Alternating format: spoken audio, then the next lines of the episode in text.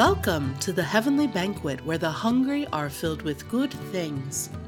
Today's lesson comes from the Gospel of Luke, chapter 1, verses 39 through 56. In those days, Mary set out and went with haste to a Judean town in the hill country, where she entered the house of Zechariah and greeted Elizabeth. When Elizabeth heard Mary's greeting, the child leapt in her womb, and Elizabeth was filled with the Holy Spirit and exclaimed with a loud cry, Blessed are you among women, and blessed is the fruit of your womb. And why has this happened to me that the mother of my Lord comes to me? For as soon as I heard the sound of your greeting, the child in my womb leapt for joy. And blessed is she who believed that there would be a fulfillment of what was spoken to her by the Lord. And Mary said, My soul magnifies the Lord, and my spirit rejoices in God my Savior, for he has looked with favor on the lowliness of his servant. Surely from now on all generations will call me blessed. For the Mighty One has done great things for me, and holy is his name. His mercy is for those who fear him from generation to generation. He has shown strength with his arm. He has scattered the proud in the thoughts of their hearts. He has brought down the powerful from their thrones and lifted up the lowly. He has filled the hungry with good things and sent the rich away empty. He has helped his servant Israel in remembrance of his mercy, according to the promise he made to our ancestors, to Abraham and to his descendants forever. And Mary remained with her for about three months and then returned to her home. This is the word of the Lord.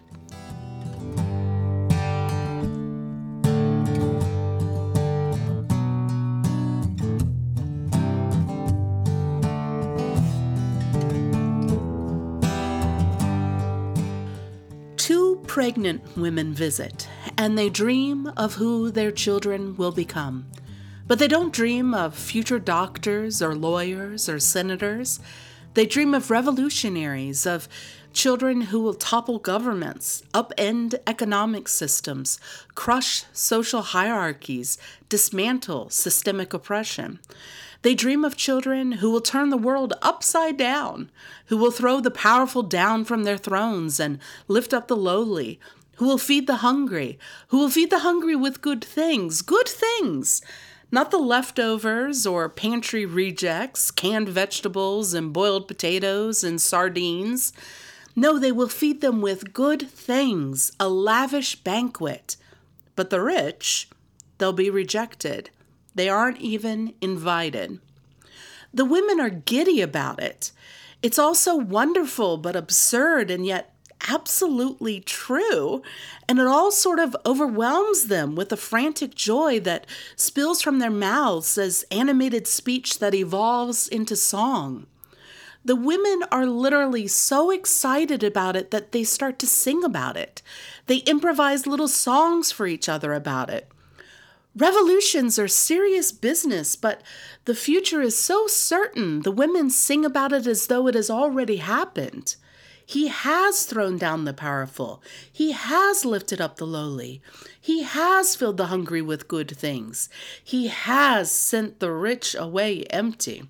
It's never too early to celebrate a victory so sure it's old news before it even occurs. And every campaign needs a fight song. Every movement needs an anthem. Mary improvised one while Elizabeth kept time, hyped her up. I wonder if they danced too. I hope they danced. How could they not have danced?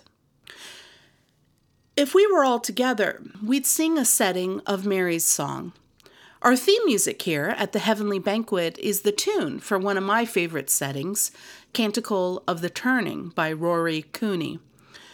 While more liturgical traditions have been in the habit of regularly singing Mary's song since the birth of the faith, many American Protestants would likely struggle to name, nevertheless sing, a setting of it off the top of their heads.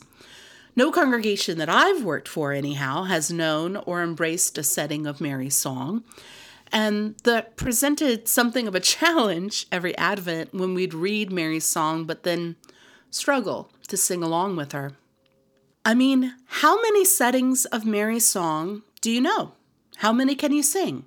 I don't mean classical settings of the Magnificat by Bach or Pergolesi. How many hymn settings of Mary's song can you name? How many contemporary settings do you have memorized? I bet many of you are struggling to think of one example, and you're not alone. So, why don't we know more settings of one of the earliest hymns of Christianity? Why don't we know more settings of a song actually recorded in the gospel? Why don't we know more settings of a song Luke's community preserved for us? Why don't we know more settings of a song the first Christians loved so much they wanted to teach it to us? They recorded it here so we could learn it. They wanted us to sing it with them. We should be arguing over which is our favorite setting, our favorite version of this song, not struggling to name a setting or complaining that it's new. It's not new, it's one of the oldest songs of the faith. But American Protestants had widely stopped singing it by the mid 19th century. Why? Because of misogyny? Probably. Well, well not probably, surely. Because of anti-Catholic sentiment? Yeah, that tracks. Because of anti-Catholic sentiment that was wedded to anti-immigrant sentiment? For sure. Yes, to all those things, but I wonder if it wasn't something else too, because Mary doesn't just disappear from our hymnals. She gets a musical makeover. She comes back to us a changed woman in Victorian carols of a mother, meek and mild. Meek and mild, no longer a teenage revolutionary gleefully improvising a song about anarchy. She's literally silenced, a body, but nothing more. She so entirely loses her identity that she's often not even named as though the Mother of God wasn't a particular woman, a particular woman with a particular faith who sang a particular song. She's the yon virgin, the mother in the mother and child combo. She's that maiden mild, that maiden, as if to draw attention to not naming her, that maiden mild. And they never mention her musical career, the way she loved to improvise songs, the way her faith moved her to sing of a cosmic and personal revolution. Because, my goodness, that song is a pretty piece of trouble, isn't it? All good punk songs are.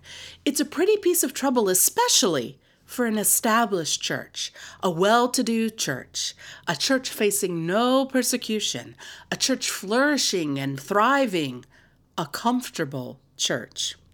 Those places don't need songs of revolution.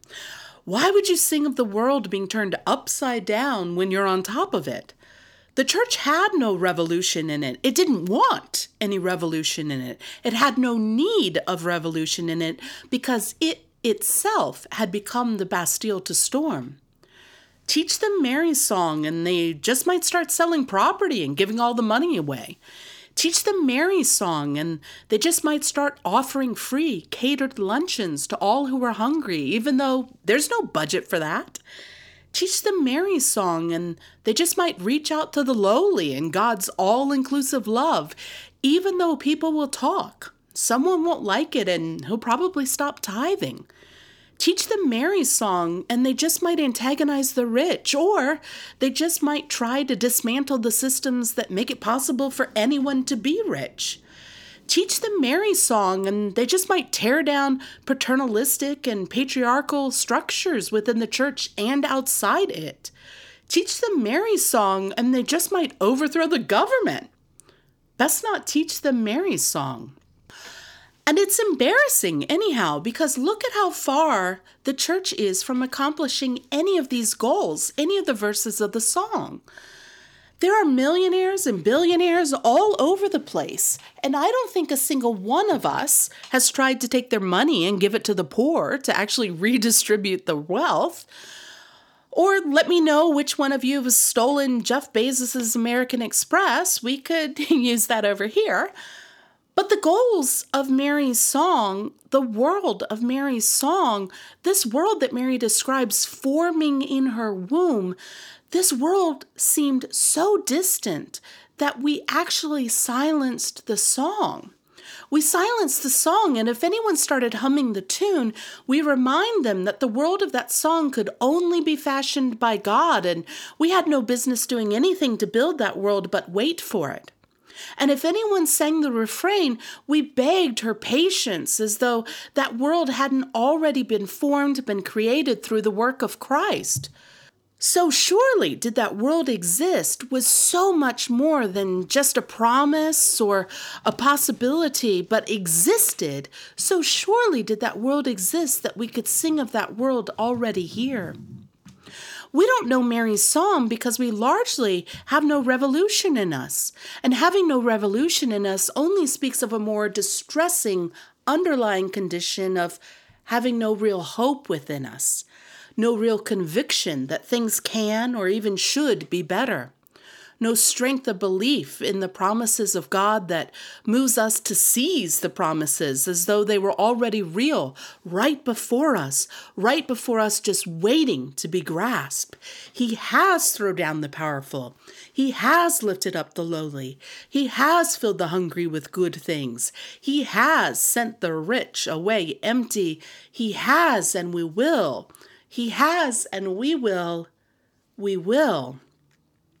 We will join the song. We will enter the life of that song. We will enter the world of that song by helping to shape it with our voices and with our hands, ordering it with our words and revealing it in our works and in big, grand gestures of love, the kind of thing that gets you noticed, the kind of thing that might get you in trouble, the kind of thing that looks like nothing else because it's its own world. It's God's world, a world of revolution where the categories of low and mighty, of hungry and rich, are constantly upended until they cease to exist. It's God's world, a world of revolution marked by bold love and extravagant generosity. It's God's world, a world worth singing about. They had to have danced, don't you think? I think those women had to have danced. Don't you think it could be just the most fun and the wildest time to join them? I want to join them. I want to dance with them. I want to sing with them. I pray you will too.